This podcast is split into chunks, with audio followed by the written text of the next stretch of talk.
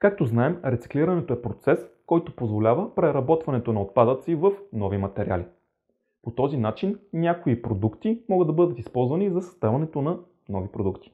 Този метод е положителен и от економическа, и от екологична гледна точка, защото хем се спестяват необработени суровини, хем се намалява замърсяването на околната среда.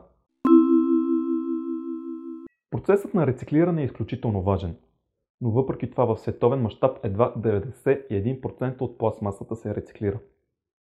Пластмасата започва масово да се използва през 50-те години на миналия век, но са и нужни повече от 400 години, за да се разгради. Материалът е много популярен по няколко причини. Много ефтин за производство, лек е, здрав е и подлежи на всякакво оформяне. Тази пластмаса обаче много често се превръща в морски отпадък, който убива множество животни. В наши дни пластмасови частици могат да бъдат открити дори на Антарктида, което е много, много далечно и изолирано място. Така че можете да си представите колко е зле положението в наши дни.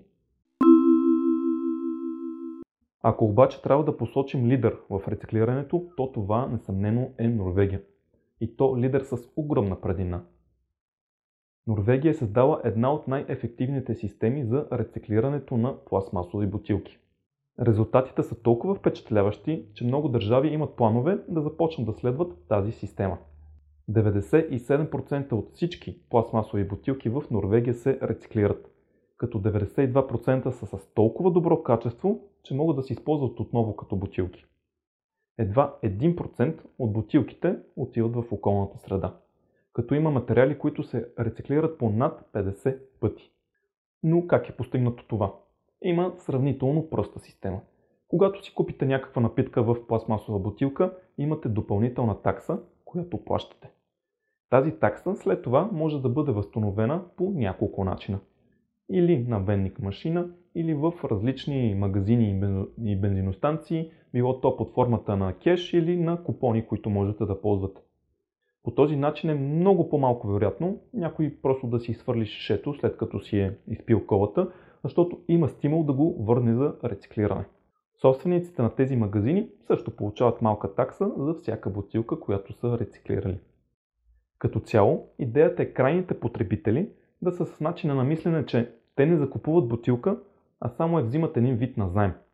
Те закупуват само съдържанието в бутилката, което и консумират. Разбира се, не е достатъчно само крайните потребители да предприемат някакви мерки. В Норвегия има екологичен данък върху производителите на пластмаса. Колкото повече рециклират производителите, толкова по-нисък данък плащат. Елементарно. А ако рециклирането е над 95%, то въобще не се дължи този данък. Тези производители използват и специално лепило и капачки, за да може след това по-лесно машините да рециклират. Разбира се, все още има какво да се подобрява. Рециклираният материал в Норвегия се използва за производството на едва 10% от бутилките, които влизат в употреба. За останалите 90% се използват нови суровини все още. Поради тази причина се обмисля и въвеждането на нов данък, който да промени това. Но въпреки това смело можем да кажем, че Норвегия са доста, доста по-напред от всички останали държави в целия свят.